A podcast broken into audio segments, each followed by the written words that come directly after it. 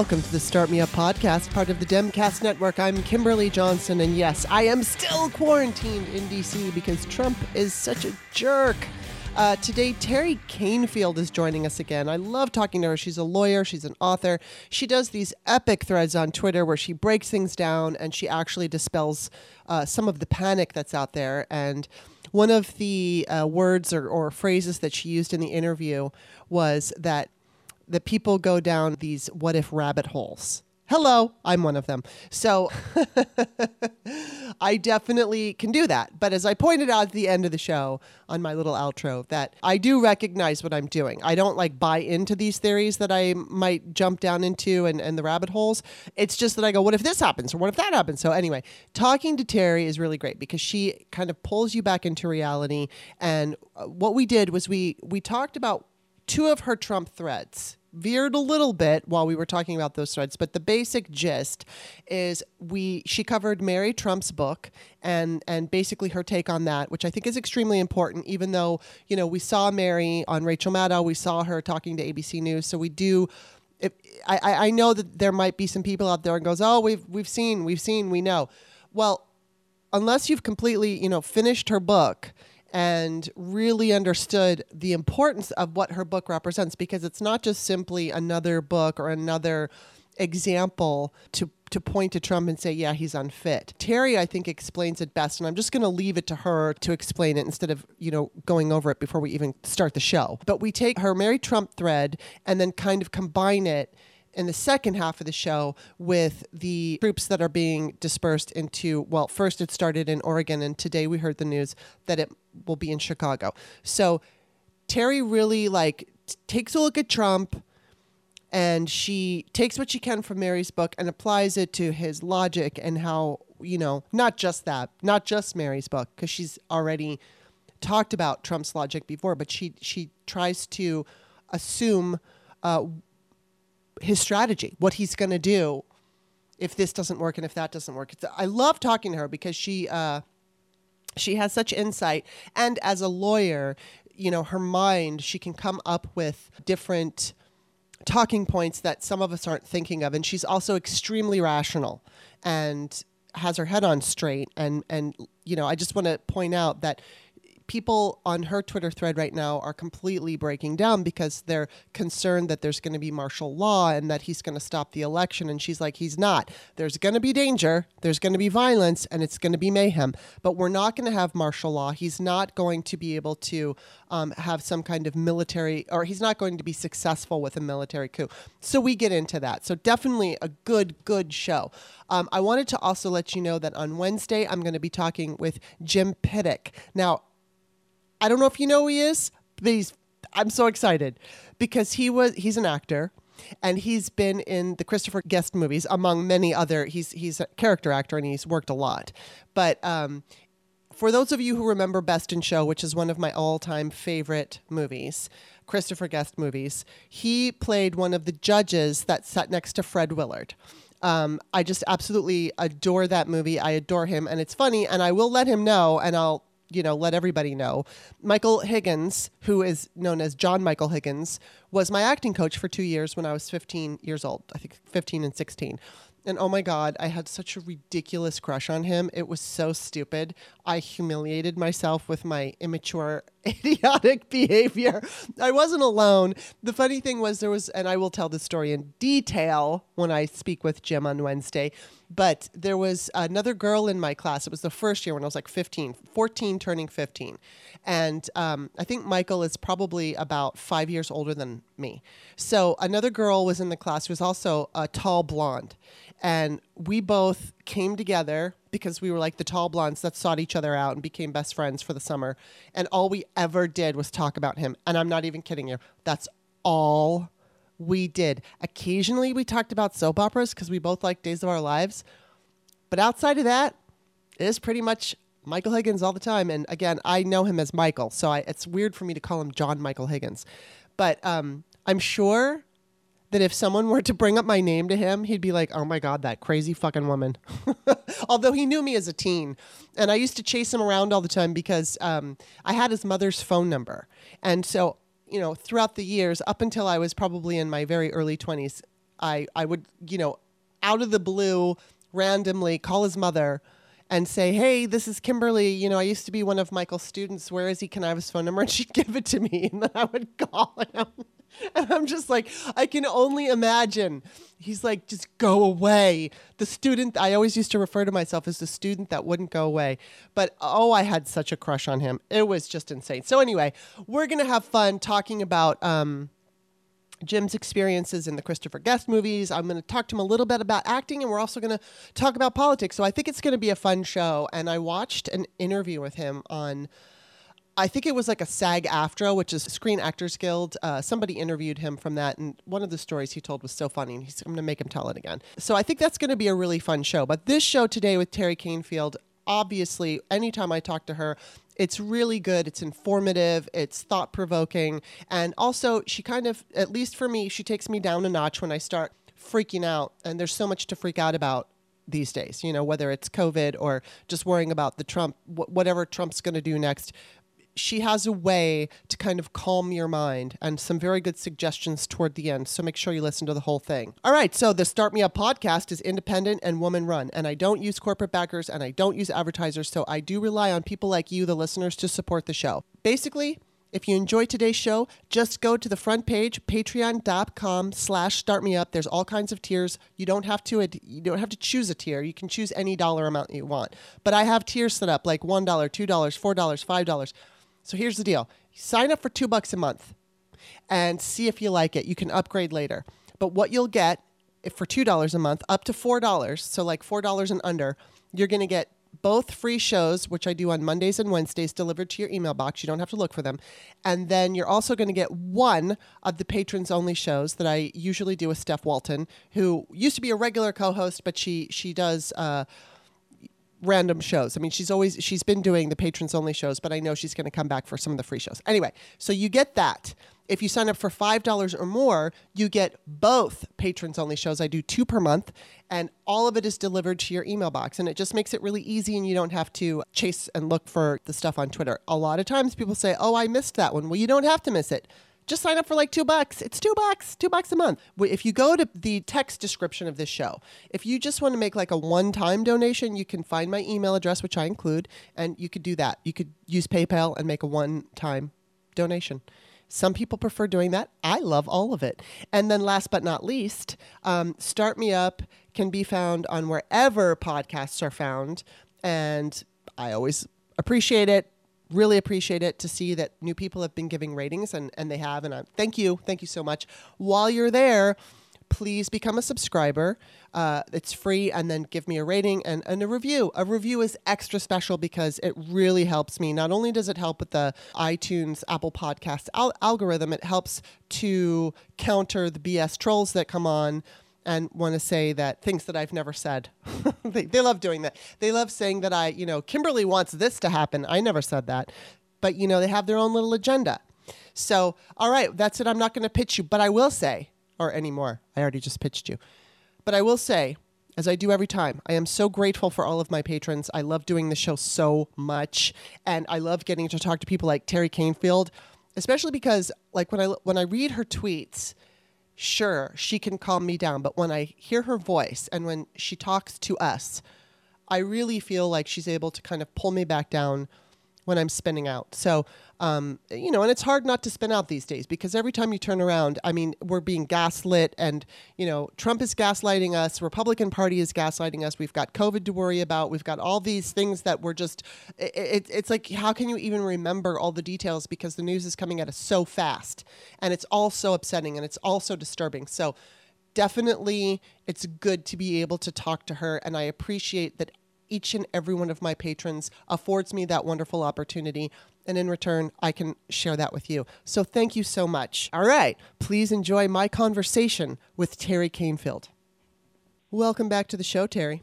Oh, thank you for having me. It's good to have you. And I just, you know, I love your threads. They're so thought out and, and um, filled with information and insight. So definitely want to jump into um, talking about I, what I want to do is you wrote two different threads. So you did one about Mary Trump's book, which was really in depth, and I'm reading it right now.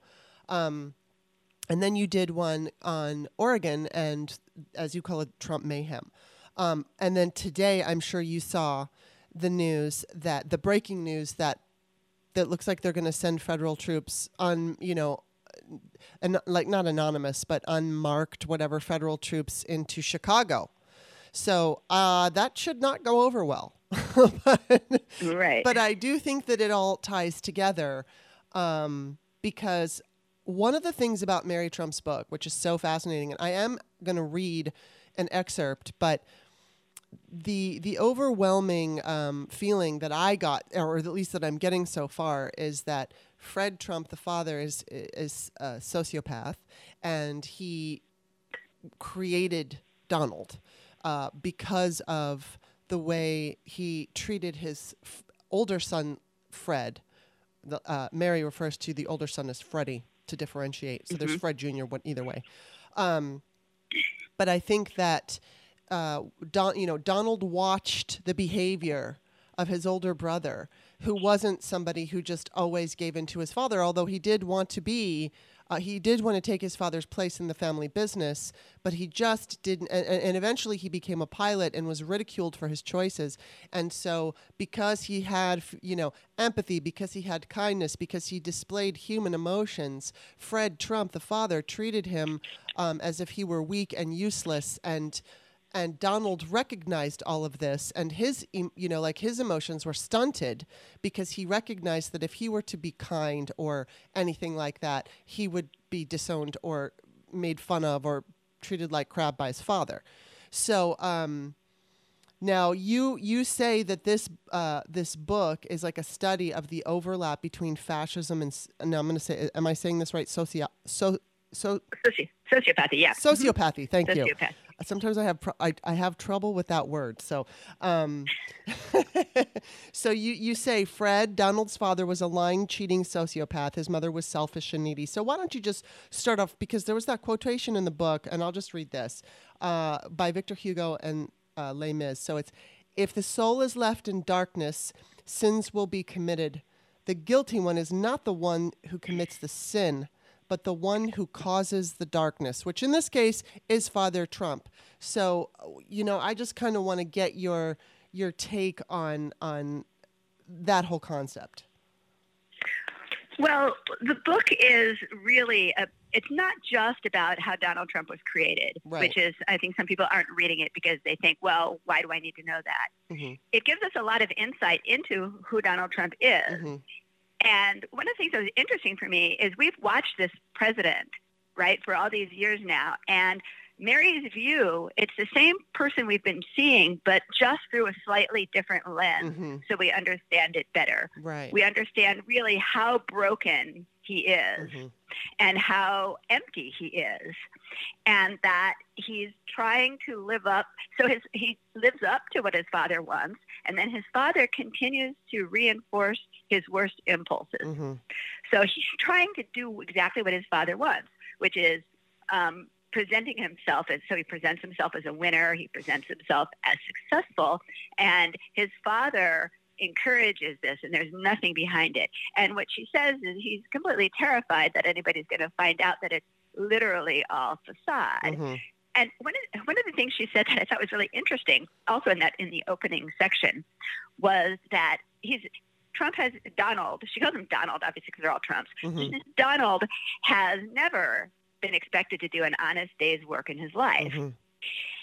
I've often said he doesn't know how to manage anything. Yeah. He's never managed anything. The only thing he's ever ever done is is manipulate image uh-huh. and um, and put forward yeah this facade and there's literally nothing behind it and so it's sort of interesting to realize and I, I we knew this all along so back when the pandemic first happened i said he cannot control this pandemic. He can't do it. He doesn't know how, mm-hmm. and they've dismantled the government that would allow him to do it. But he doesn't know how.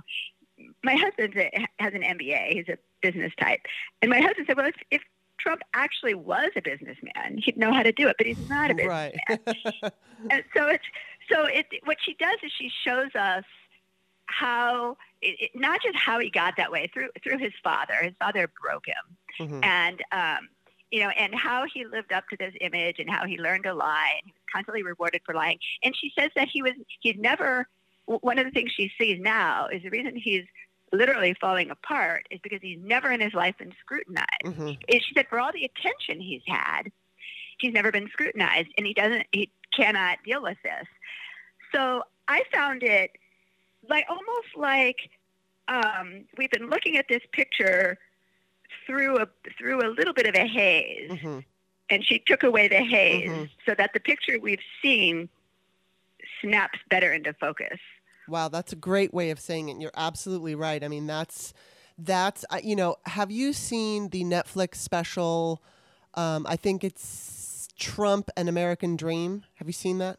No, I haven't. No, I haven't. That that also offers not quite as much as the Trump book, but um, it offers a lot of insight into. You know, it starts in New York in the '70s, and it kind of chronicles his rise. You know, they have interviews with Rona Barrett. And what's interesting is not only did I recognize and could say, "Hey, that's Rona Barrett," which I was really impressed with myself for because that was back way back in the '70s, but. Um, you know, when she first interviewed him, he had a slight. I mean, obviously, we know that her, you know, Fred Trump, the father, as you said, broke him, and, um, there was a difference between his, I guess you can say, television delivery, the way he appeared on this interview, um, and then the, there there was a difference between that and then eventually how he sounded after he met Roy Cohn, which was that awful lawyer in the documentary right. somebody said you know i had i had dinner with roy cohn and i swear i felt like i was sitting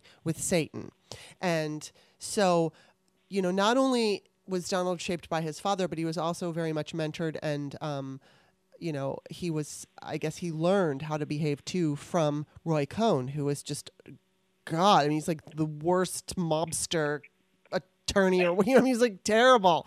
And even you know trump was even kind of he was taking on both it's I, I think it was a combination of the way roy cohn communicated and the way his father communicated because his father was also in that um, documentary, and there was a couple of times you got to hear him speak, and so you know he was the kind of guy that used the same tremendous language, and you know um, just mm-hmm. making these bold generalities. But um, what I wanted to say too, and what you wrote, is something that I've been saying about the GOP.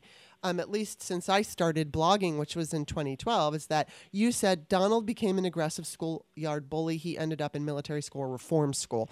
Um, yeah, I have been calling the GOP, not that I invented that, but still, uh, schoolyard bullies. Um, that's how they behave. They that is exactly how they behave. A lot of the times when they're called out on their crap, they back down. Um, but yeah, so Donald went to reform school, and and then here we have. Um, I think you were you were talking about. Let me look here. Um, he was really good. Donald was he was all about the story, and and here as usual with Donald, the story mattered more than the truth, which is which was easily sacrificed, especially if a lie made the story sound better. And oh my God, we are just witnessing that every single day, every time he opens his mouth.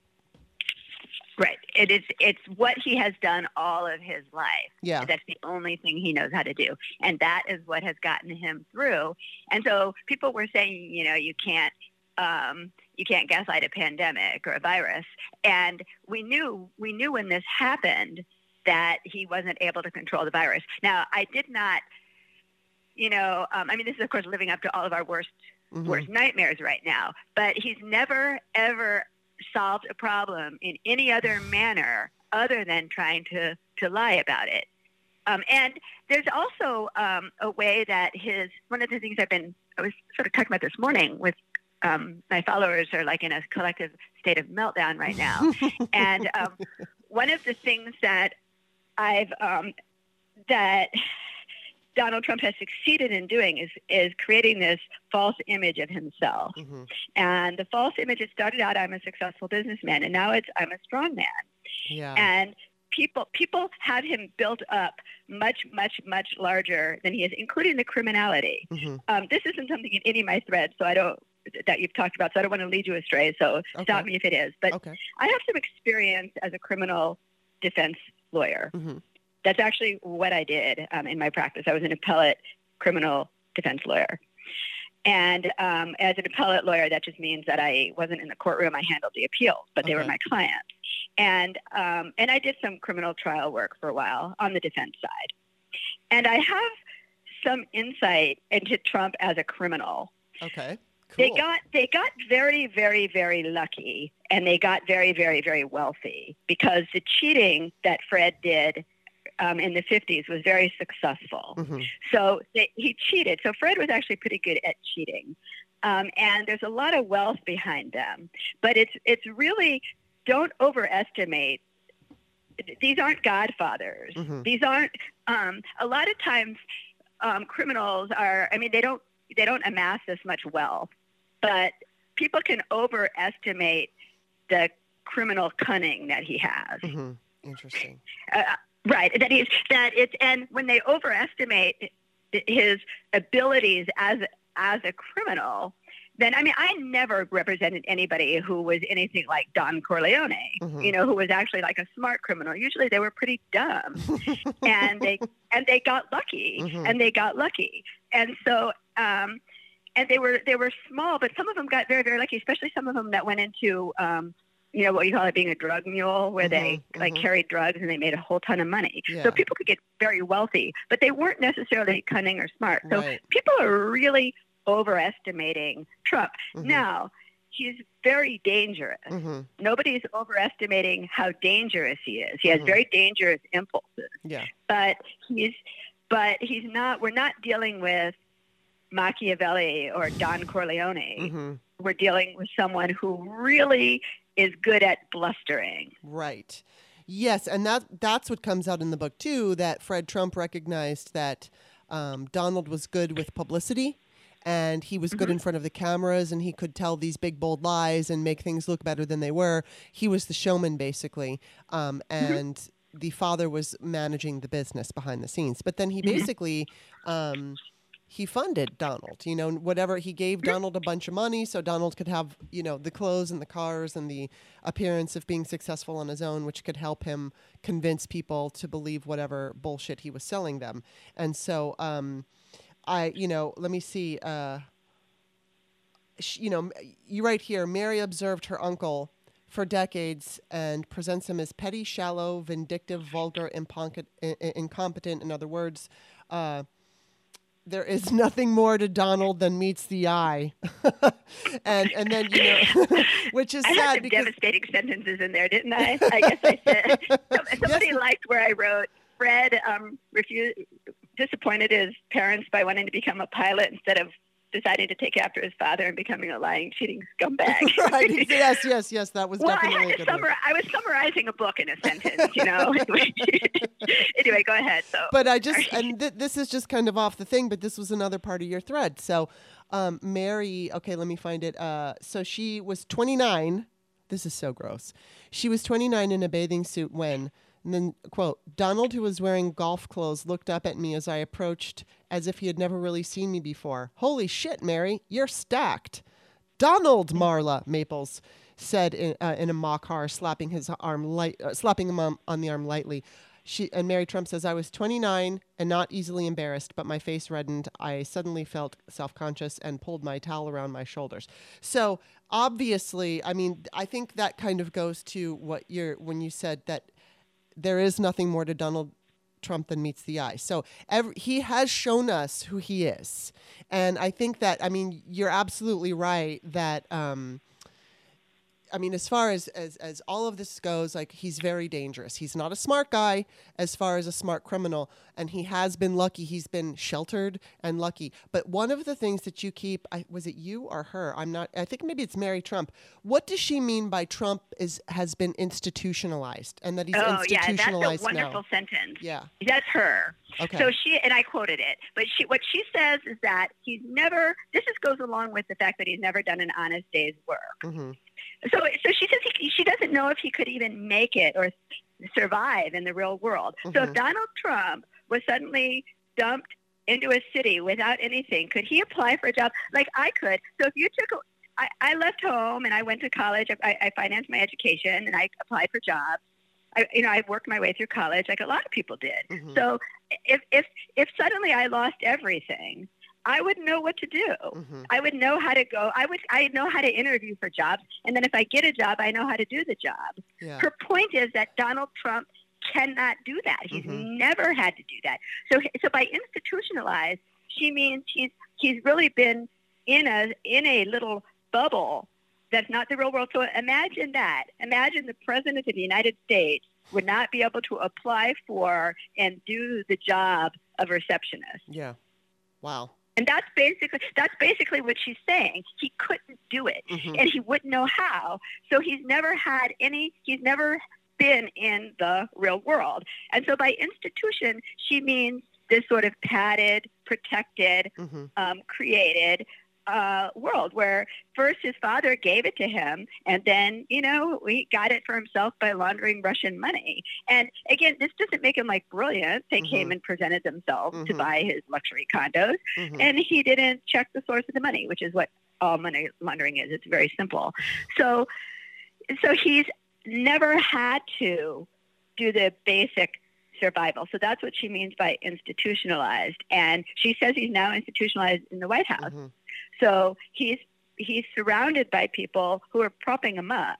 Yeah. Yes. Uh, And, so that's, that's really yeah. stunning It to is. think that the president of the United States could not apply for and manage to be a file clerk. Yeah.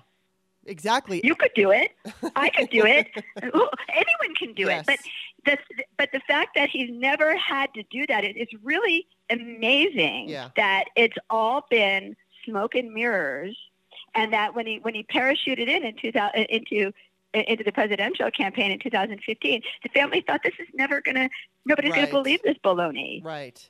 Yeah, and the People thing is, believe is it. But, go ahead. Well, it's also a really good study in us uh-huh. in how easy it is for people to con and how, how easily we are conned. Yes. And even if we don't, and we do fall for Trump's Mhm. cons, when Mhm. we fall for this strongman con. Hmm. Interesting. So go ahead. Yeah, yeah, I, I totally agree.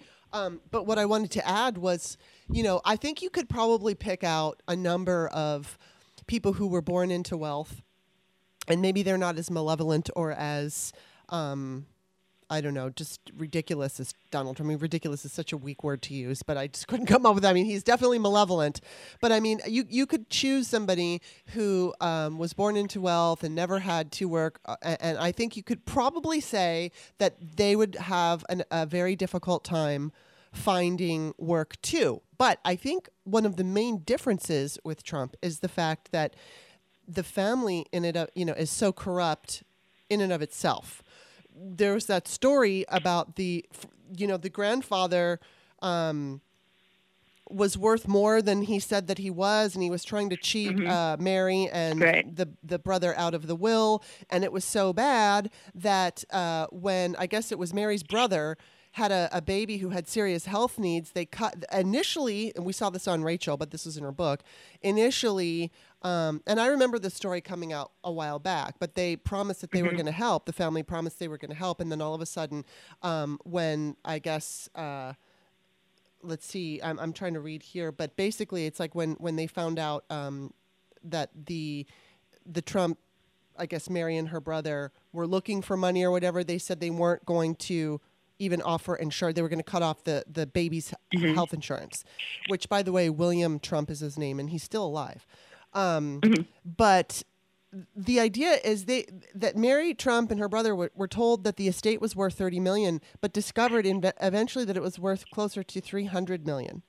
And so No, that was closer to a billion, and 300 million was left on the table. Oh. I see. Okay, okay, okay, okay. Yes, thank you for uh, Uh, it- it- up. sorry. Yeah, I just happened to look that over. I think I've got that detail right. But Yes, you do, you do, But- and I, I skipped it when I was reading it. But I, but I think what the point is is that okay, so he is a guy who's the president of the United States who would be unable to go out and get a job. But it's I think it, it's more about I mean he's institutionalized absolutely, and then he's also got this family of shady characters who like breaks the law and Mary I think the sister. Is that it? It was was it the sister? Yes, Mm-hmm. Mary Ann, the sister Mary who became the federal sister, yeah. judge was the had the idea to cut off the insurance for that baby. So it's not just Trump, obviously. And you know, I want to kind of just run back to the mom, uh, Mary Trump. She was, and, and I guess you know, uh, Mary Trump, the niece, had a, had a closer relationship with her grandmother Mary, um, but then found out that when it came to a money situation, she just you know backed away, and Mary Right. niece felt betrayed. Um, so I think like this whole point that you know the mother was not even like she didn't have anything to do with her sons. She left that up to her Right. husband. And then she Right. figured it was her job to take care of the daughters.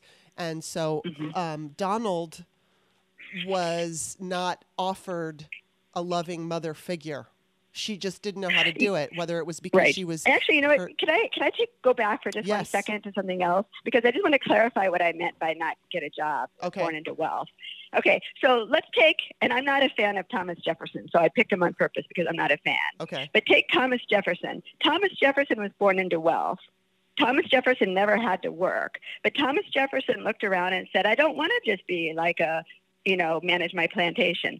So he became a lawyer Mhm. and he read books and he learned. hmm And so even if he, it- so he, so he did find a vocation which he trained for. Do you see what I'm saying? Yes. So, so what I mean by when Trump, what she meant by institutionalized, so you wouldn't say that a wealthy person like Thomas Jefferson, who then he, he really became a scholar hmm and he became, you know, and he did a, he was one, actually uh, many of our founding, the, the founding fathers were born into wealth, not all, um, but they were born into wealth, but they didn't just create a myth about their wealth. They, so by, so what I meant by that was, you know, Thomas Jefferson would be able to manage the job of filing clerk if he had to. He could file things Mhm, right? But he Yes. also did so. Right. So, so what I meant by that is that that Trump isn't capable right. of of of managing a filing cabinet, Yeah. but he also did. But he also And we laugh. didn't. Um, he didn't find a vocation from his Mhm. wealth. He he just all he did was lie and create myths. Mhm, And so I'm mhm. sorry. Back to back to the mother. And, and yeah, you were saying so. The mother is also you were saying very much at fault for how Yes. how she created this monster by basically being completely absent. She Yes. was, I'd almost say, a vacuous kind of mother. But Yeah. go ahead. Well, yeah. I mean, the, I mean, he- she was sick. There were there were times when she was sick, and uh, gosh, I- what was it? It was Tony Schwartz was on. I I think he was on Lawrence O'Donnell after Mary Trump was on, and he used the term uh, toxic.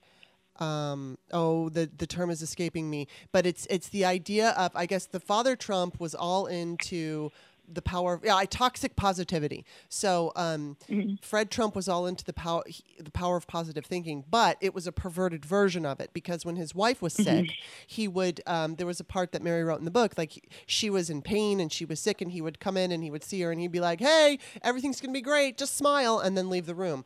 And that that is what is kind of referred to as toxic positivity because it's like it's insisting on positivity um, no matter what and ignoring the fact that his wife was in pain. And we see Donald do this every single day, whether he's saying that And with the with the virus, Yes, that's what he's was just doing going with to the say virus. totally. He was he, he said it was a hoax. He said it was going to be a miracle, and it's the same kind of um, logic that his father used because the power of positive thinking. Oddly enough, it's like I'm actually um, kind of exploring that or, or or utilizing that in my own life, not in a toxic way, but um, you know, there there's something called the law of attraction, and it's like what you put out there, you get back. So it's like I I think I was being too negative. I, I you know was at the end of last year, and there was all these things happening in my life, and I was I was really feeling like a victim of those things happening, and and somebody suggested that I check it out, and so I did, and it's like all right. So uh, it was interesting because as soon as I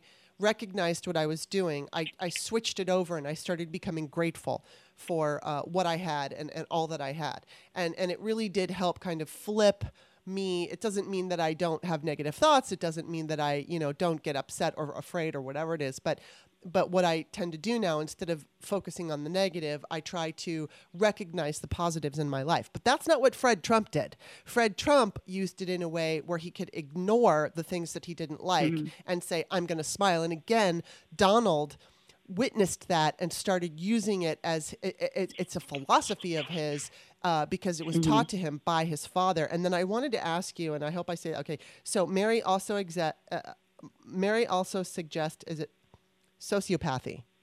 Is that right? Is that- okay.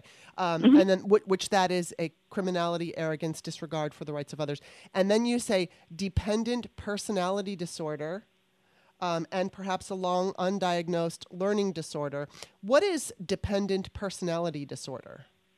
Well, that's I'm that's actually a quote from her book. Okay.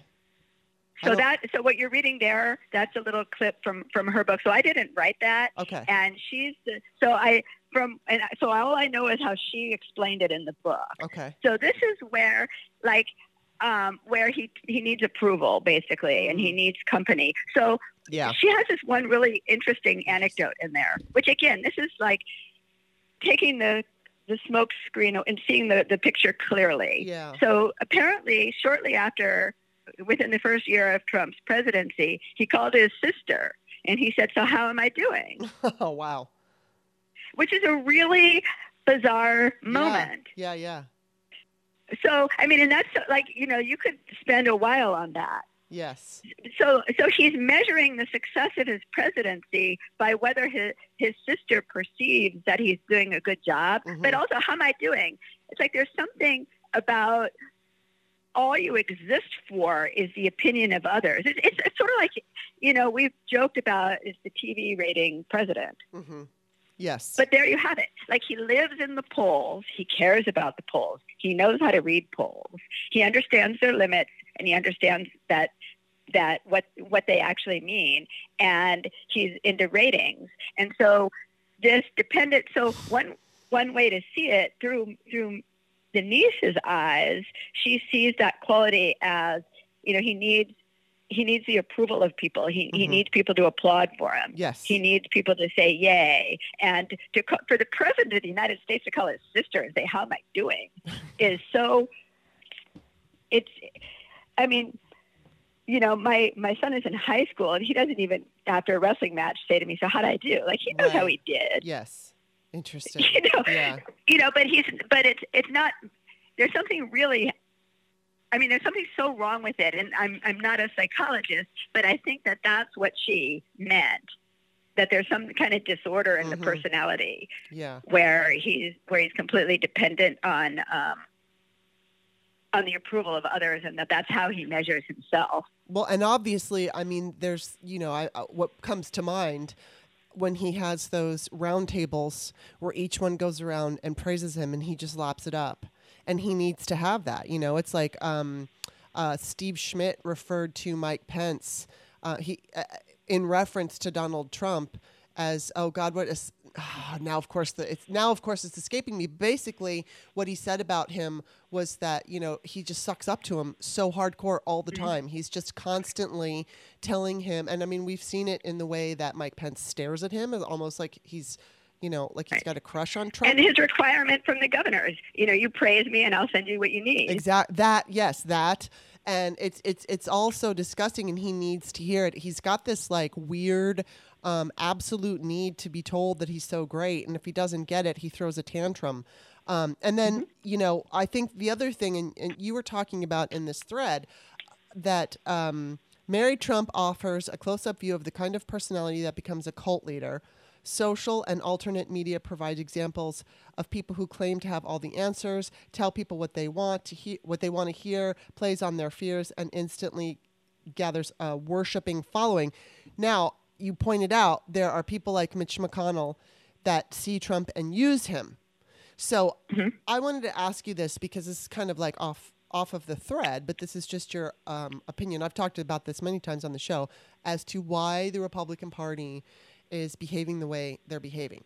Because I I'm curious to know, or like I'm wondering if perhaps we all know that the Russians hacked the RNC when they hacked the DNC, but we didn't ever hear anything about what they got out of the RNC. And I have a theory that perhaps they are whether it's Donald himself or it's you know Putin and, and, and, and Russians, whatever, that they have information on some of these Republicans who, like Lindsey I'm going to push back. I push back hard against that. That's a whole different podcast. Let's let's schedule that. I push back hard against that. okay. Um, so you don't think I- that, that there was anything I from the RNC okay. hack? There there can be damaging information, Mhm. but the damaging information is their willingness to work with the Russians. That theory gives so much credit to the Republicans.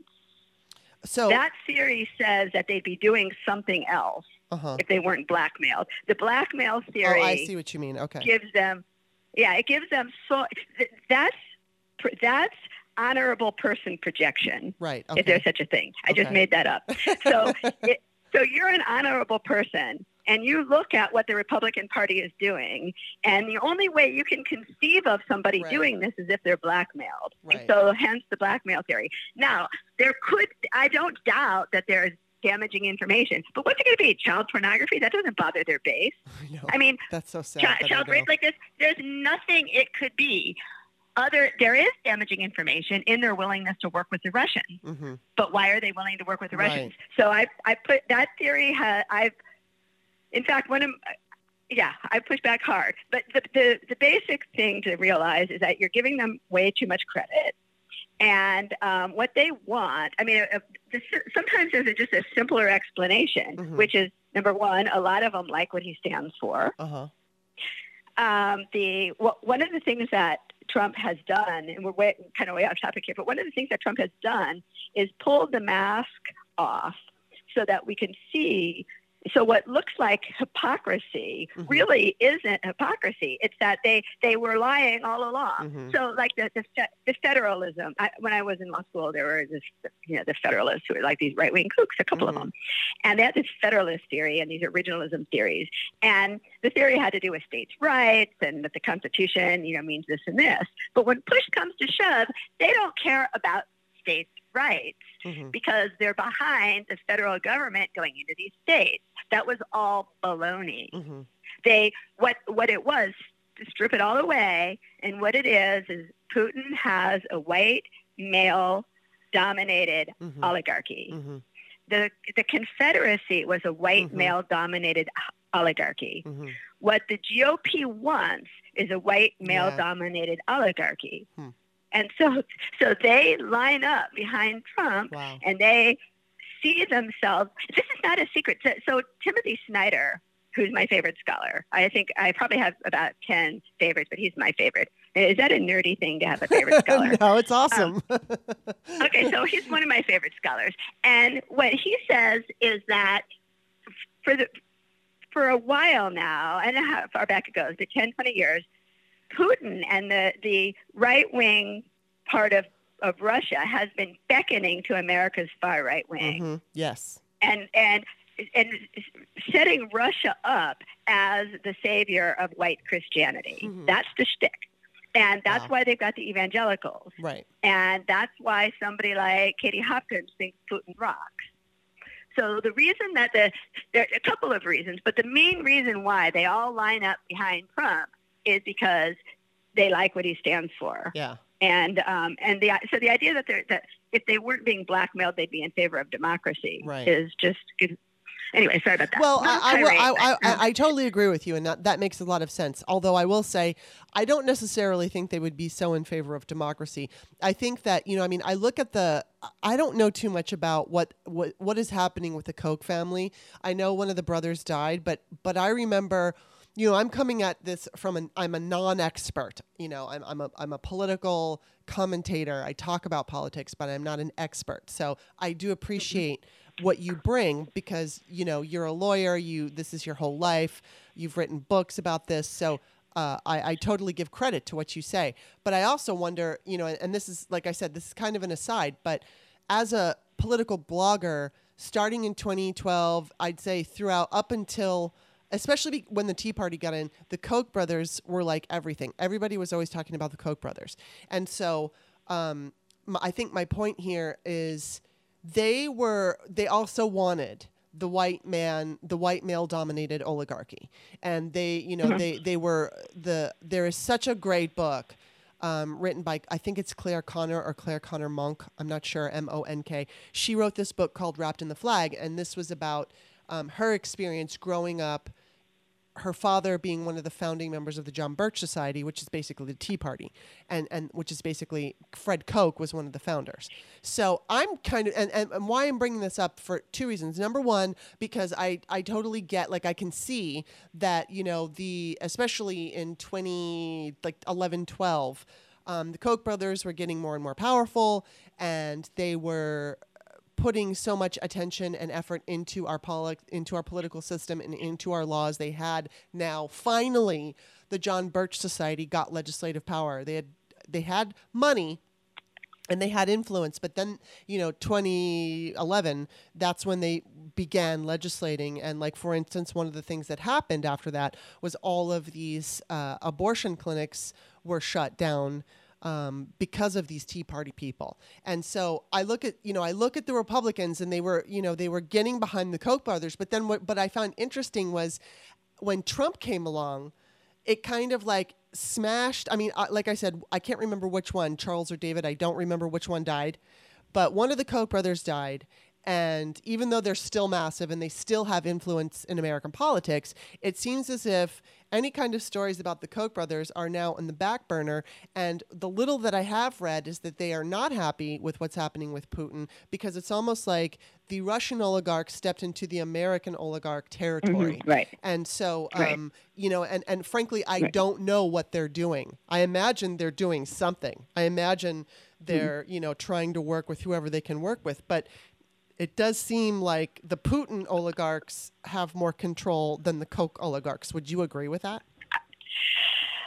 I can't. It seems like that right now, but right. I couldn't say for sure. Yeah. I um, and I think part of that is because we have Trump in the White House, and mm-hmm. the Koch brothers are not happy with. Um, right. Um, you know, and it's true. So, so somebody like Steve Bannon, you know, once he believes in national, he's a he's a white nationalist. Yeah that doesn't mean he doesn't want Putin over here in charge. Right.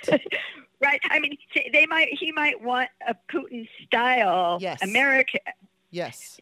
You know, he, he wants it here. So so yeah, I'm I'm really not I'm really not sure, but I I do think that you're right that there's a little bit of a um but you know, for our point of view that that those are um you know, whether it's an, an American-based oligarchy or a, a Russian-influenced yeah, oligarchy. They both and I think awful. there's, yeah. there's some fear that you know if they take too much help from the Russians, then they're, you know, then they're, you know, Russia, and then you know Putin has too much power. That's I don't it. think yeah. they like. That's so, exactly what I think it is. And I think as far as people like Mitch McConnell or Lindsey Graham or any of these people like Marco, Marco, Marco Rubio, Ted Cruz, um, I think that and that's why I was wondering like do they have information are they using blackmail not that I think that they would stand up for democracy but I think that they would stand up in order to keep the control within American uh, you know yeah oligarchs. but they can't they can't do that they can't do that even if there's no um, there's no way for them to do that right now yeah, if there well, was yeah. no blackmail, they still couldn't do it.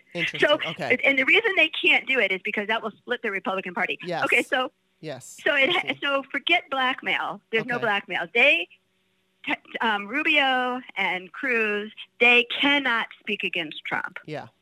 They can they cannot do it because if they do, it's going to split the party. Right. So they've got they've got a minority party. So someone was just saying, um, actually, someone asked me in real life, not Twitter. um, well, what if they what if they um, I know it's funny difference, right?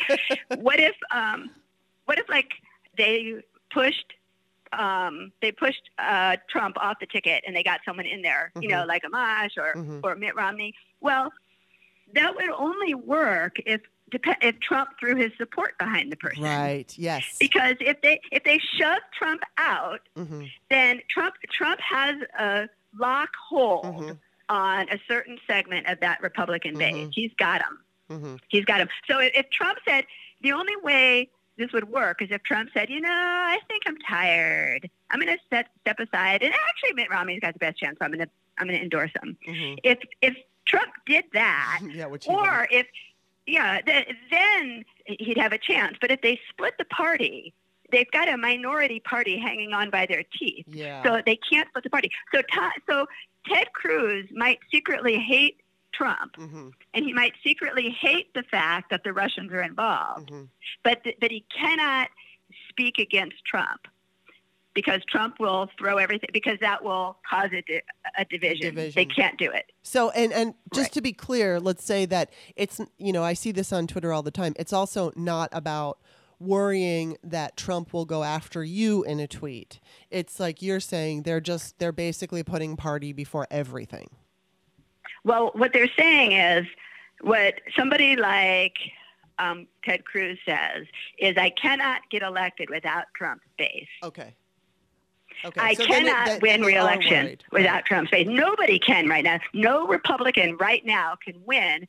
That's why why McConnell's thing was really fairly interesting because they have to walk a tightrope. So Mhm. this this article I quoted this morning, there was one showing how the right now the virus is devastating the red states, Mhm. and the red state governors are, are don't know what to do because Trump is really undermining their efforts to control the virus. Yeah. So they're trying to figure out what to do. Now, the problem, it, the reason they have a problem in the first place, right? It's part. It's instead of party over country, it's personal power Right. over what's right. Interesting. So it right. So it's it's um. There, you couldn't get elected Republican dog catcher right now if Trump turns his base against you. right.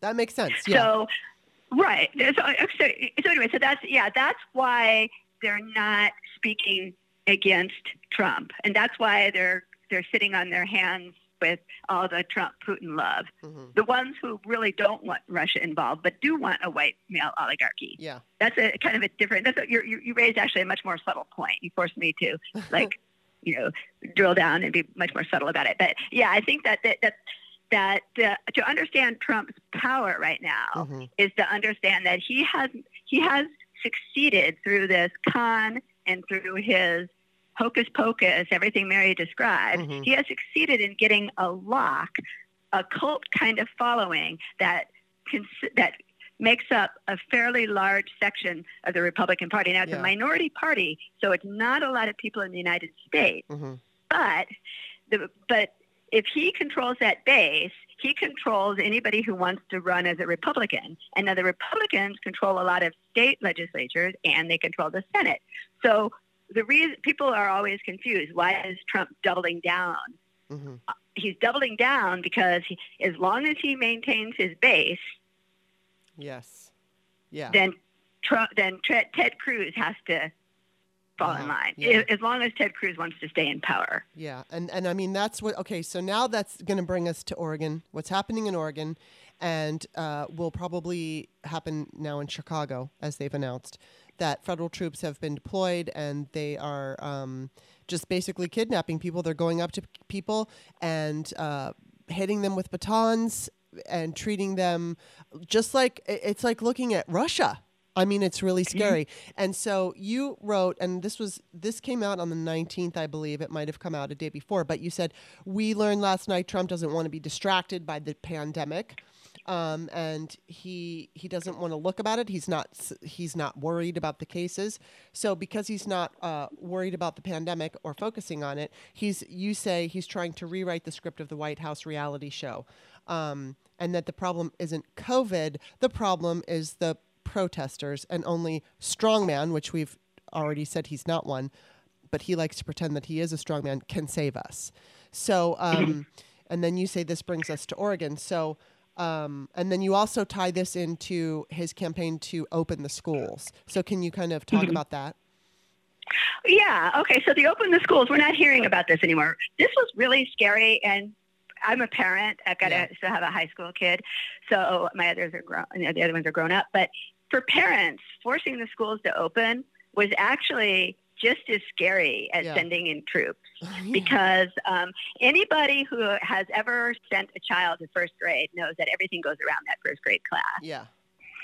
and um, and the children are going to bring it home, and there's going to be a, it's going to be hmm very very scary, and it Mhm. was terrifying for people. Yeah. And so um, Trump ev- evidently cooked this up because he thought that that would help his poll numbers with the white with the white suburbs, Mhm. which is like really silly. And I talked in this article. I mean, I sort of showed out showed in this article how totally like deluded this was. They have no idea what these conservative suburban women are like. Mhm. And I know a few of them. And sure, they probably voted for him Mhm. in 2016. Um, but you endanger their cubs, and they're going to fight like spared. Yes. And so that was actually really scary. And the Mm. idea that they were going to try to withhold funds from schools to force the Yes, opening Yes. was really scary. right. And um, and that was apparently a ploy to get his poll numbers up. So and then and now I think that's going to be dropped because it didn't work. Interesting. And, well, that's good to um, know. It was a failure. So what's happening right now in Oregon? Um, and there's there's um, let's just like set aside the fact that a military coup is not possible in the United States. My my husband is from Chile. I talk about this sometimes on the threads because people tell me I'm really naive. My husband's from Chile. He lived through the Pinochet dictatorship. Okay. Okay, so I have family stories, and I know about dictatorships. hmm Um, and a military coup right now, installing Trump in power, is not possible Okay. um, for logistics. We have 220, 328 million plus people over a huge landmass, hmm and the army is not going to come in and help Trump. The other thing that's not going to happen because it can't by logistics is for Trump to send in the secret army and take control of the polling places on election day. hmm Logistically, it's not possible, Right. but it's it's there as a threat. So logistically, it's not possible. Okay. Um, so this brings me back to the strong man. Actually, I have two things to tie this into: the strong man myth, the Mhm. con, and also what's happening. So Trump cannot control the virus. What he can try to do is control the narrative. hmm So the truth is that the virus is out of control. People are dying in massive numbers because of the failure of the administration. That's Mhm. the truth. hmm Now, Trump is setting up a, a competing narrative. And the competing narrative is this no, no, no, no. The real problem isn't the virus. The real problem is the protesters, but he doesn't call them protesters, the violence and the Antifa, whatever he calls Mhm. them, the violence in the cities. That's the real problem. And I'm the strong man who's going to demonstrate the ability to solve this problem. Yeah. And this is very effective. I actually had, I was standing in line in my home, I live in a small town, Central California coast. And behind me, six feet back where she was supposed to be, was a woman who was a Trump supporter. And she told me that um, I got to talk to her because that's Mhm. the t-shirt she was wearing. and she told me that she had to vote for Trump despite his flaws because the real problem is George Soros and the violence my in the God. cities, and that's the real problem. And if we don't vote for Trump, this is going to get out of control, and the whole American way of life is going to be endangered. hmm The the narrative works with a certain segment of Mhm. people, hmm and it's that segment that he needs to keep control over. Mhm. Remember to control the Republicans. hmm And so what we have right now is com- competing narratives. So what Trump is trying to do is win this battle by having his narrative become the true one, Right. which means enough people believe it. So the narrative is that the real problem is in the cities. Now, the, the reporting coming out of Oregon is that these um, federal a- these federal agents are are c- creating the problem hmm that they're accelerating the problem. But Yes. that's and and um, Josh, I forget his name. There's a journalist I follow, and it's embarrassing that I forgot his name. But he's pretty pretty influential, and he says that this is all trying to feed into his campaign strategy because you know this, they're trying to create the violence that's going to play into his campaign strategy. So what I'm suggesting is we're not actually in danger of a military or a secret service coup. hmm What we're in danger of is enough people believing that the problem is the violence in the cities and not the and not the virus. Yeah. Does, does it make sense? And the way and tie went back tie it back to the strongman thing. Here's how it works on us. Maybe not me and you, but you know, I have a lot of followers on Twitter and it's working Right. on them right now.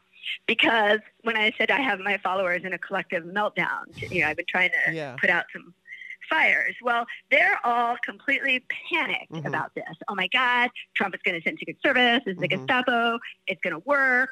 It's going to be like the Stasi in West in East Germany, um, except that East Germany had a population of 16 million in a Mhm. very small Mhm. area, hmm and the and the Germans know how to organize. hmm Right, so the Mhm. Stasi actually was competent, and it was a very small landmass with a much smaller population, and they had more than two months to prepare. right? So my so people are in a complete meltdown that we are actually in danger. Now, the only reason people think we're in danger of an actual military coup is believing that Trump is a invincible strongman. Yes. So when he says, I'm going into the cities, we're going into the cities, then his base cheers. hmm Woohoo, he's a strong man. Right.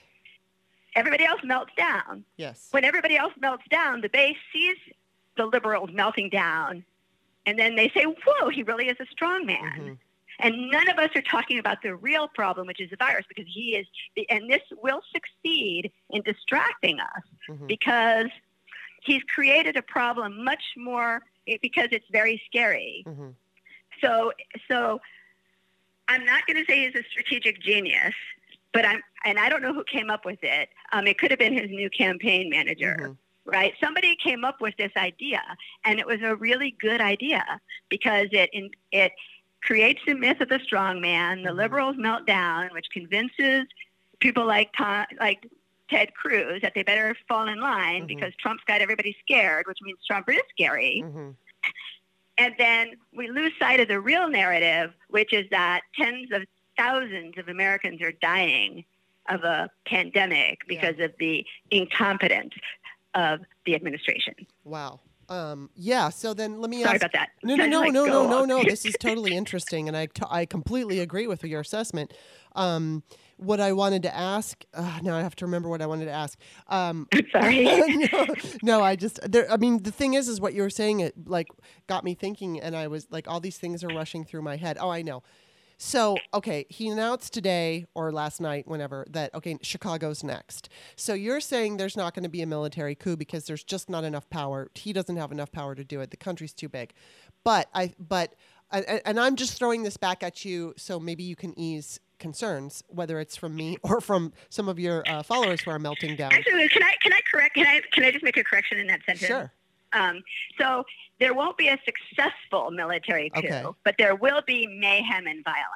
Okay, there you go. And so that's what I think is I think that maybe there might be enough violence because when when you know when we're sitting here in our homes watching federal troops uh, beating women, beating people who are standing there innocently on the street. That guy who was holding up a uh, like a boombox and got shot in the head. Uh, I don't know if you saw the footage of that. It was on Yeah. MSNBC, and there was blood all over the sidewalk. His mother said that you know they had to put a tube inside of his head that was draining out the blood.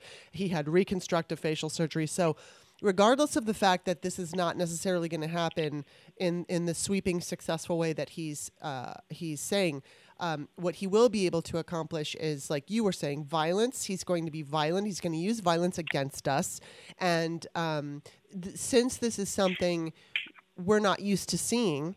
We're not used to seeing presidents use power this way to hurt people, especially you know people who are peacefully and legally, lawfully protesting. Um, it does feel like I mean it resembles Russia.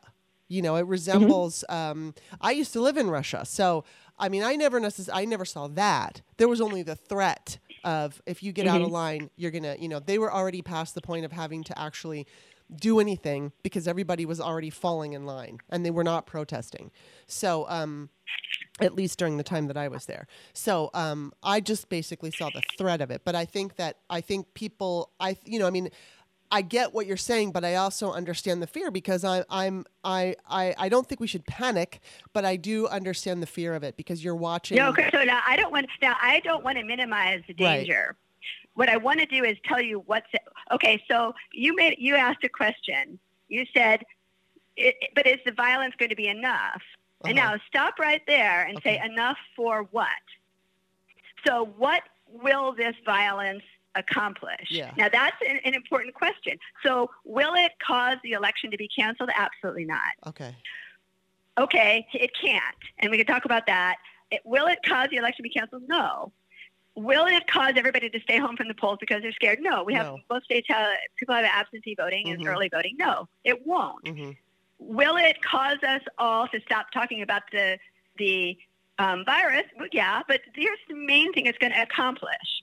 So you said you ask, is it enough? Now, and I don't mean to downplay this danger. I'm not Pollyanna. Right. Okay, this is very scary. Yeah. And um, and I I'm a criminal defense lawyer. I said what they're doing Yeah. is they're they're arresting people without probable cause, which Right. is a violation of the Fourth Amendment. I get what they're doing. I get what they're doing. So the question is, what's the end game? Right. What's the end game? Just to get Now, to stop talking The- about COVID? the- I'm sorry. Is it to get them to stop talking about the coronavirus?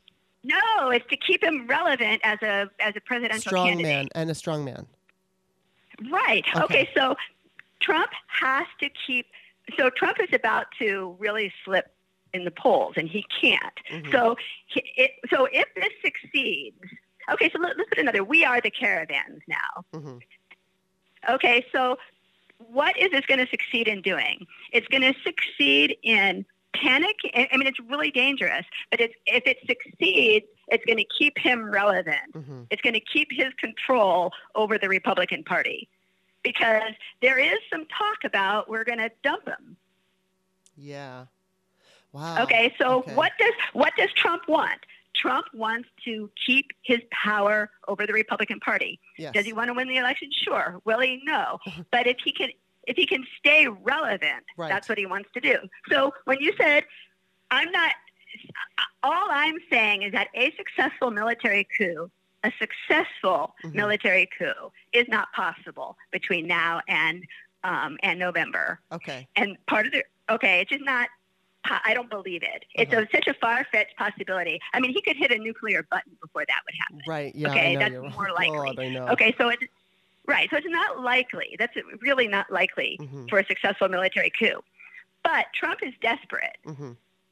and by launching a war against democratic cities, he's gonna he's gonna keep his base stoked. Mhm. He's going to create a conflict, and a lot of people believe that that um, Portland has been a war zone because Mhm. of because of the Democratic, you know, Antifa, whatever they believe. Mhm. So he's got to keep this narrative alive, Mhm.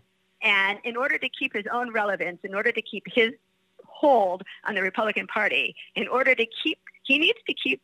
If he doesn't have an iron grip on what we can call his base, then Ted Cruz can turn on him.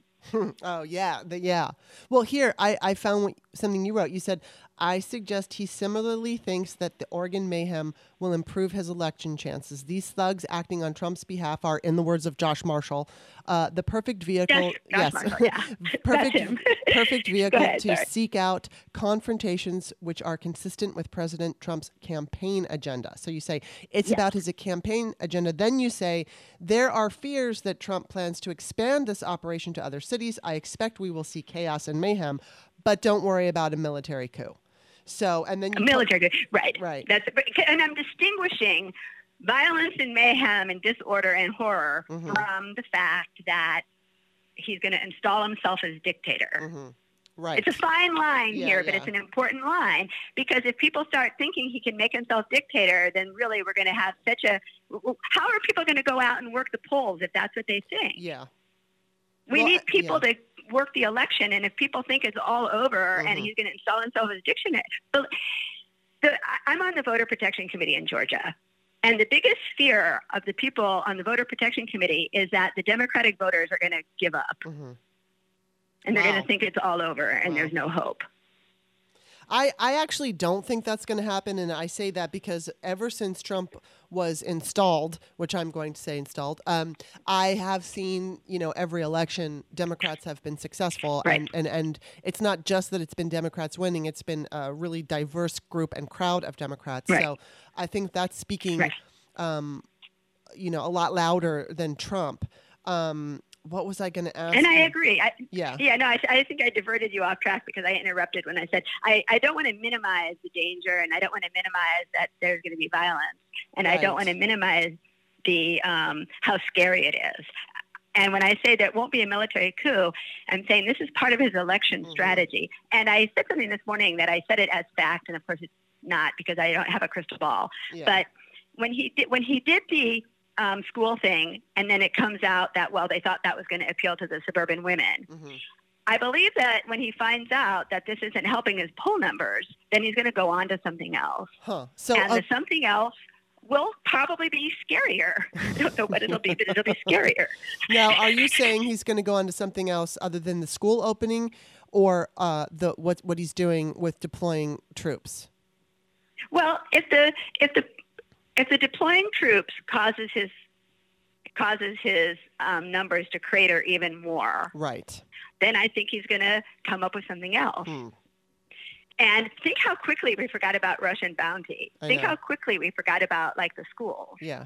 He can he can come up with an emergency Mhm. that will have us all totally forgetting this pretty soon. hmm Um, I'm I'm not saying he will. Right. I'm saying that if if his because I Josh Marshall that was the journalist Yes. if um if this craters his numbers even more, hmm then I think he's going to go on to something else. If this allows him to hold on, or even improves his numbers by bringing in, because there are these there are these people who might actually be so scared of liberal cities like Mhm. Chicago that they might swing back over to vote for him. hmm So if this if this works to improve his numbers, he's going to accelerate it. Right. Jeez. Oh if my it doesn't, God. he'll. That's so. So I think the way I phrased it was maybe a little too positive. I said, well, as soon as he finds out it doesn't help his poll numbers, um, it's going to drop. I pretty much don't think this is a smart election strategy. Right. Um, it's hard for me to imagine this is going to help his poll numbers. My expectation is that this is a stupid, desperate thing, and um, but also cynically, this is where I'll be a cynic. I don't think Mitch McConnell is going to rein him in Yeah. until it looks like he's endangering um, vulnerable Republicans. And so, well, then this brings me to the fact that you know you you brought up that article. I think it was written by Gabriel Sherman on July second. That by Labor Day, if his poll numbers haven't gotten better, that the uh, some of the GOP is going to start moving away from him. Um, you know, interestingly, both Mitch McConnell and Frank Luntz had. Uh, I think it, w- it came out after the decision um, the SCOTUS decisions that they, you know, kind of leaned with the Democrats. That um, uh, was oh, I just I, I have so many things swirling through my head today. I, I apologize for just I, I I- I have all these questions in my mind. But I, oh, I know. So Frank Luntz and Mitch McConnell were both suggesting to Republicans to not dis like to not uh, disown Trump and to not say shit, you know, talk shit about him, but to kind of like back away a little bit. And this was, I don't know, last week, which feels like three years ago. But um, you know, so I think that's kind of interesting that that process have mu- has maybe started to happen. Where I mean, I don't know. I mean, Ted Cruz is still trolling on Twitter like a jerk. but um, you know, interesting that they're suggesting some of these Republicans might be, um, you know, just carefully kind of staying back, where they're not denouncing him or saying, you know, I, I stand against Trump. Right. That typically the way that works when you when you realize that the incumbent is going down in flames, Mhm. um, or or you you recognize that your party is going that the presidential nominee for your party is going down in flames. Typically, the pitch becomes, okay, we're going to have a Democratic president. Now you better elect me to have a check on the dem- oh, I Democrats see. they're going to go right. wild. Yeah, interesting. Okay. So, That's- yeah. so that's how it works, and that's also going to tick off Trump. But if the poll numbers show him tanking, um, it's not going to alienate the base. So then let me ask you this because you had also posted, you know, and you said it's working. You said you met a, a, a person that said that, you know, I want to vote for Trump because of what's happening and, and, and with the protesters. And I think I'm trying to remember a, a portion of your uh, thread was talking about how um, what it really means. It's basically all boiled down to racism because Trump is, is is protecting the way of life, as you called it in mm-hmm. quotes. Oh yeah, yeah, yeah, and, yeah, and- yeah. and the way Right, of right. life means, and you broke it down, and, and it all just comes down to white society. It just comes down Mm-hmm, to mm-hmm. white supremacy. And mm-hmm. so he's using these protests to make people feel like he's protecting white people in the suburbs because he said Biden wants to get rid of the suburbs. And, you mm-hmm. know, the connotation is that when you use the term suburb, you think of white people. And so it's scaring white people into voting for him and thinking, "Oh my God, the Democrats are going to, you know, just open borders and and you know allowing all peoples of all color to do whatever the hell they want. And they're they're you know it's like this this fear mongering bullshit that they're trying to especially Trump is trying to feed us right now. But the thing that scares me about what you said is okay there was somebody who quote tweeted you and said yes this is my relative feels like you know she was go- he or she was going to vote for Biden, but now they're back to Trump because of this whole, uh, you know, Trump's going to protect us from, uh, you know, to, to preserve our way of life. And so, how, like, as far as how effective, you, you don't necessarily think it's going to be so effective, right? I mean, as far as. Well, it depends on what you mean. By, it depends on what you mean by effective. Uh, I guess effective. Is, this is what a lawyer does, right? Well, it depends on what you mean by is.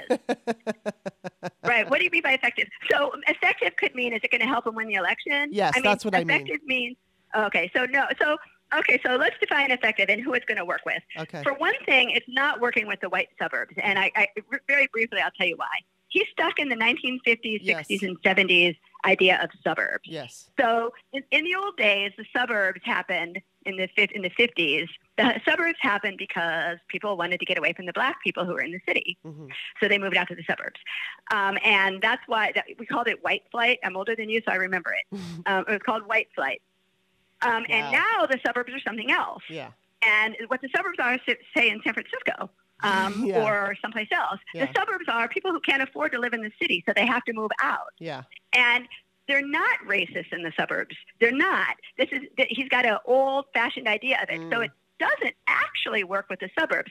The suburbs are like, what the heck are you talking about? hmm Um, it, it, he's got this 50s white flight idea Hmm. of the suburbs, but what it works with are the Fox viewers hmm who get their news from Fox and who suddenly say, oh my God, like I have to vote for Trump because look at these, you know, these scary people in the cities. And Black Lives Matters is really scary to them. hmm Yeah.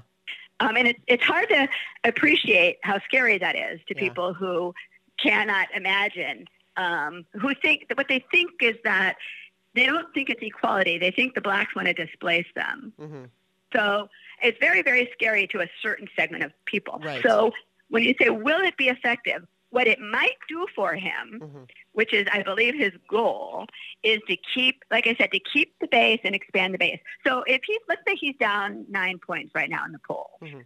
Okay.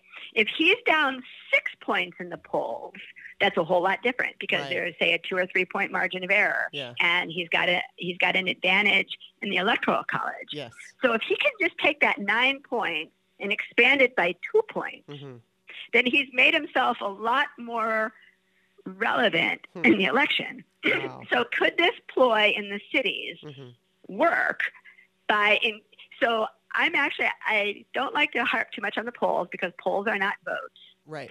But I do I've watched polls since my I did my first I worked on my first election in 1980 in college for Carter hmm and I understand exactly what polls can tell us and what they can't. And I do watch the polls, and so does he, and so does everybody else. Yeah. And if he's, if this violence in the cities moves him from down nine points to down seven points, he's going to continue Mhm. and he's going to Oh, accelerate it. God. Yeah. And not that this is going to give him a win through a military coup, Mhm. but that it's going to increase his numbers enough to keep him relevant.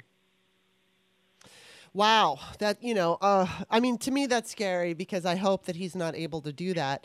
I, I do. I mean, I'm, I'm hopeful in what you said because you're right. I mean, my mom lives in the suburbs, and her neighborhood is just so diverse. You know, I mean, there's there's black people, there's Asian people, there's Muslim people. She's a white person. There's there's so many different people, and and it's it's nice because you know she often comments on the fact because she's always like living in a diverse neighborhood, and she talks about how you know during the the spring days when it's cool enough to have the windows open. She likes to hear the kids out on the streets and you know just playing and everything. And she looks out the window and uh, you know she sees the different cultures just having the, the kids from different cultures having fun together and all that and i think that really drives home your point to the suburbs are not what they what trump is Right. thinking And that they he's are. not talking to the suburbs. He's talking to the 70, 60, 70 year old Fox viewers Yeah. who hear suburbs and have a and think, oh my God, like the blacks are taking over. So he's not even. I don't. I mean, I think the school thing he did think was going to work with the suburbs. Yeah. Which which is just so which is just so deranged. It it's hard to imagine that. But and he might think that this is going to work with the suburbs. But I'm my concern isn't that it's going to work with the suburbs. My concern is that so so when you say is it going to be effective, it depends on what happens at the polls. Yeah. If it takes them up, it's going to accelerate. Interesting. Okay. If it takes him down, he's going to come up with something else. Yeah. And the next thing he's going to come It's up with is going to be just as scary Yeah. and just as dangerous. Yay! Um, okay, so the last the last question I want to ask, and this is a bit of a, like I'm asking you to make a prediction, and I know that y- you can't, but just based on okay, he's been the president since January 2017. We have watched everything that he's done, and now we're in this like you know we're in the last few months of this, and we do understand that he is worried and that he's panicking. And so, what what do you think is going to happen? I mean, obviously, you can't make an absolute prediction, but just in a general sense, where do you think things are going to go? And then, what do you think is going to happen on election day? Because a lot of people are concerned. I mean, obviously, they're not going to stop us from.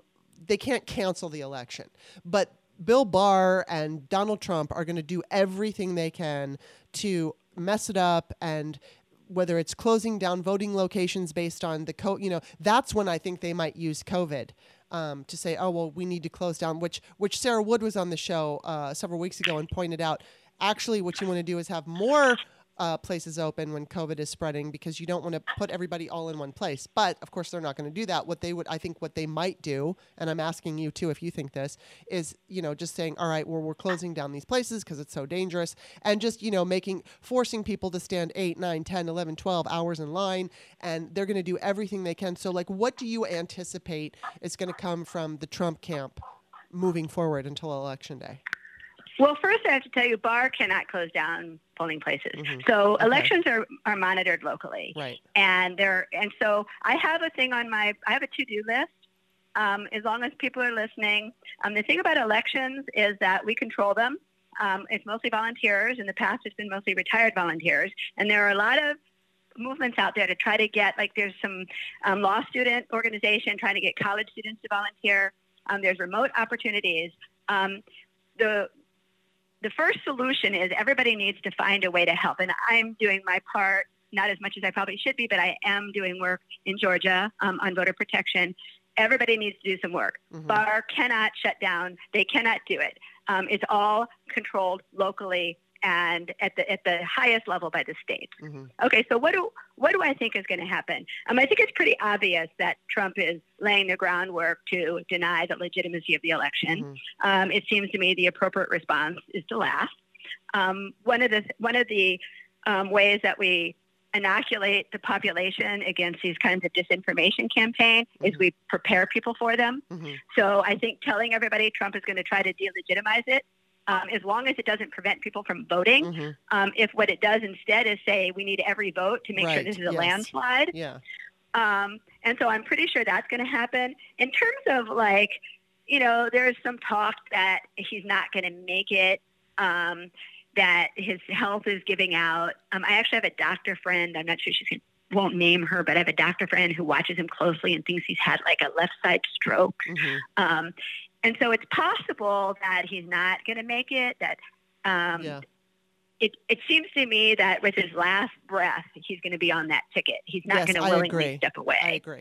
Um, now, McConnell would have the power to get rid of him if McConnell wanted to use it, but he's not going to do it Right. because that would split the party. Yes. So, short of actual death or a coma or something, I have a hard time seeing him either stepping down or being forced out. Uh-huh. Um, and I am seeing, I do think that the chaos and the mayhem and the, it's going to get worse. Mhm. Um, one of the things tie it back to Mary, Mary's book, she says that, um, you know, he's not, it, I, mean, I can't remember a, a, good quote from, from the book now, but she definitely makes the point that he's dangerous and Mhm. he's chaotic and he's going to start, you know, doing desperate things. Mhm. And so, um, so, you know, I'll give some some advice that might like surprise you, but once in a while, step away from the, from the chaos. Mhm. Read a murder mystery or something that's really relaxing. You know, like like read a, no, a fun novel. It's like the the world's going to keep spinning, and the election is going to arrive, whether or not we're all ha- having, you know, breakdowns. And um, one of, one of the best things people can do is volunteer Mhm. because it takes you out of the day. It takes you out of the daily news cycle, and you feel like you're pushing back Yeah. in a constructive way Right. uh, because what's happening is crazy making, right? It's crazy making, and it's going to make us all crazy. And so I think that, um, you know, people need to take breaks. Like Mhm. if you start to really, if, if you find yourself genuinely believing that the United States military is going to go to polling places and shut them down on election day, then I'd say you need a break from social media. yeah, well then then there's us junkies who just can't like I mean as much as I uh, I took a week off and you know of course I, I just just meant I didn't write and I didn't uh, podcast but I was still looking at Twitter and I was still paying attention. I had a little bit of break visiting my parents but um, yeah, I totally agree with you. And one of the things that I like to do is um, I just like to. I, I was encouraging my father to to look into meditation. They have these like guided meditations on Twitter where you just like put on some headphones and they take you through a forest and you see leaves and it's like you're in this whole environment that's totally different and relaxing, even if it's for ten or fifteen minutes of your day. Ju- and, and sometimes I do that. And then go go go go contact your local, your state Democratic office. Find out what you have in terms of voter protection, and find out what you can do. Start organizing. So what's going to happen? Craziness is going to happen. Yeah. So for example, um, they're going to shut down a polling place and move everybody ten miles away. Mhm. That's going to happen somewhere. Mhm. So every state needs to be organized so Yeah. that you've got a caravan of cars. And you say, okay, we're going to drive everybody to the other polling place right. right? Roll down all your windows because we've got a dangerous virus. Um, but there's we can anticipate the kinds of voter suppression we're going to see, Mhm. and we can organize. And so, um, I, you know, before the election was really the, two years ago, I, I went down to the border as a volunteer lawyer. I through races, and I gave um, legal assistance to asylum seekers. Mhm. And I felt like I was doing some good. For the whole week, I was completely focused. Each time I went for a week, I was completely focused on helping these asylum seekers. And for a whole week, I was out of the craziness. And not for you. This is your job. You, you do you do podcasts. But Yeah. the the best thing that I did during that time was do this volunteer work Mhm. because I knew I was pushing back in a tangible way Right. because it is dangerous. What they did at the border was beyond belief in Yeah. terms of human rights violations. But Yeah. I, I went down and I did my part. And if, if enough people do that, then Mhm. there's enough pushback. But also, it, it saved my sanity a Mhm. little bit hmm because for that week, I got to take a break from the cra- from Yeah. from the crazy news cycle. Yes. So I think, especially going forward, do some meditation, but then really find out every state. Start with your Democratic Party. Find out what's going on. If you go to your local Democratic office and you find out it's totally disorganized, put it put together your organizational skills. Right. You know, organize them. Like be a be a community organizer. Yeah. so Sarah Palin can critique you. I'm sorry. so Sarah With that? Palin can, can Sarah Palin, you know how she used to always go after Obama for being a community organizer. Remember that? Oh yeah, yeah. Well, be one. I know, one I'm because, you just- know, I'm typic- teasing. Typically, Democratic offices are not really well organized. yeah. So, anybody listening to this, if you've got some organizational skills, go take charge. Go say, okay, we need to Right. we need to do a pizza. We need to do a pizza to people in lines thing. Right. If you've got if you live in a state where there are lines, we need to figure out how to deploy water and pizza. If you've got some bands, go put on a show. Like Yeah. you know, pre- prepare for it. Um, I think is the because you know what's my prediction? My prediction is that, and this does not take a crystal ball. We will have chaos. hmm Yes, we will. And so yeah, you're right. So smart? well, and then if, if we're all ready for it, it's like like you were saying, if we anticipate the chaos and we anticipate that the, it's it's not going to come as a big shock and it's not going to be so upsetting. I mean, it, it's upsetting in the general sense, but yeah, if if you anticipate the fact that this is going to happen, then you can prepare for it. And I agree with you. It's like yeah, whether it's meditation, reading a book, watching a movie, doing exercise, whatever it is you need to do, you know, do do what you need to do selfishly, but then go do something selflessly where you're helping everybody and um, and where your talents are being used, yeah, to hopefully win the election because it is it is the most important of election of our lifetimes. And although we say it with every election, this one's more true than ever. And I imagine you know it's going to just keep going that way. So. Um, but I always enjoy talking to you, and, and I, I always also enjoy when, you know, like if you push back against something I said. Specifically, I, was interesting to me what you were saying about the idea that um, the blackmail, uh, I, you know, and, and how we shouldn't assume that they would be pro democracy. Um, if it wasn't for the blackmail. So I totally agree with that. And it's like uh, you have such a, a, a way of, of putting things, and I love your Twitter thread. So obviously I love Thank having you. you. on the show and, and you have such interesting insight. Definitely right before the election, maybe we can talk again. when we'll talk about the chaos, Yes. and you'll you'll be able, and you'll be able to say, "Mm, Teri, you you were so smart to predict this. uh, yes, we probably will. Uh, you know, we'll, we'll go over this and say you were right. I, I'm joking because that did not take any kind of, um, you know, no, no crystal ball. to- No, but you're right predict. because I think I think people though do have a tendency to, especially in in these crazy times, to kind of focus on what's in front of us at the moment because. You know, again, like I said, you know, whatever happened last week seems like three years ago. So we're kind of immersed in the now and we're paying attention to the now. So I think it's good to kind of just recognize that, hey, let's anticipate uh, certain behavior so that we can be prepared for it. And I, I think that's sound advice. Do you have a thread on that? What people can do? That would be a good thread. Um, I have a to, I have a to do list. okay. I Does saw your count? to do. Um, yes, I saw your to do list, but I haven't also read it. I have a to do list. I also have a, a frequently asked questions. okay. And the reason I have that is because I keep getting the same doomsday questions over and over again, like can Trump can Trump cancel the election? And you know, I get the same questions, although I haven't updated it now for the for the you know military coup martial law thing. Mhm. But um, but in there, I talk a lot about what if rabbit holes yes. and um, so I think that you know you can you can direct people there, um, but in, in terms of the other, I probably have a thread somewhere. well, you know, might be a great time to do a new one. And I think um, because you are influ- influential and everybody who follows you really hangs on your every word for good reason. And maybe we just need a new reminder, you know, hey, let's anticipate this and let's get ahead of it instead of allowing it to make us freak out and then just become frozen. you know what? That fear. might be the raincoats. When I say put raincoats on the population, Uh-huh. that might be the one. Okay. So all how right. do you? So we're going to have a fire hose at us. Yes. So the so you can't turn off the fire hose, but you Right. can put on your raincoat. There you go. There you go. That's perfect. Uh, all right. Well, where? Uh, tell everybody where to find you. I am on Twitter. My name Teri underscore Kanefield.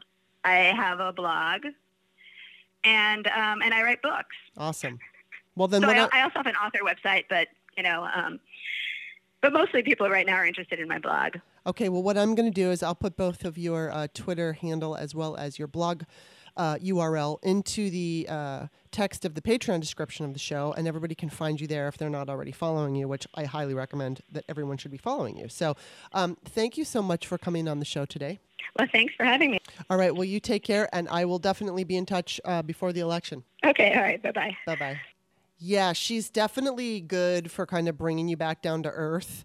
I I I can get caught up in that what if rabbit hole if you haven't noticed. But I also al- always kind of like to um, recognize the fact that I am in uh, you know in a conspiracy theory. You know, like the whole thing with Melania Trump perhaps being a victim of uh, human sex trafficking. It's not something that I said absolute. It was like, what if? What if? What if this happened? What if that happened? So it is good to have somebody who's a lawyer and who's um, has, I think, more of a calmer disposition than I do to kind of bring me at least I can't speak for you, but to bring me back down to earth. And, um, you know, as she said, we can expect chaos. We can expect violence. We can expect mayhem. It's not going to be pretty. It's going to be fucking awful and scary. But uh, we are not without, you know, um, our own tools to try to protect this election. So we do, you know, I think it- one of the things that I didn't cover that she tweeted about was um, that we we're still at a point where things can be turned around. You know, there are autocracies and, and fascist states where it's beyond, just like with Russia.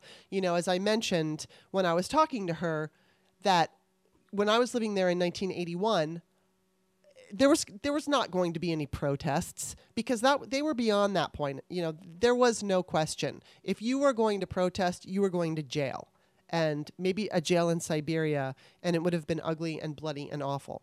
So we're at a place right now where things can still be turned around. We are not at like you know, not that I think that America will ever turn into a I would certainly fucking hope not that it would become a Soviet country, but um, but just the idea that if you are, because right now in Russia, if you go against Putin, you know, you go missing, or you have um, acid thrown on your face, or something awful, or thrown out of a window.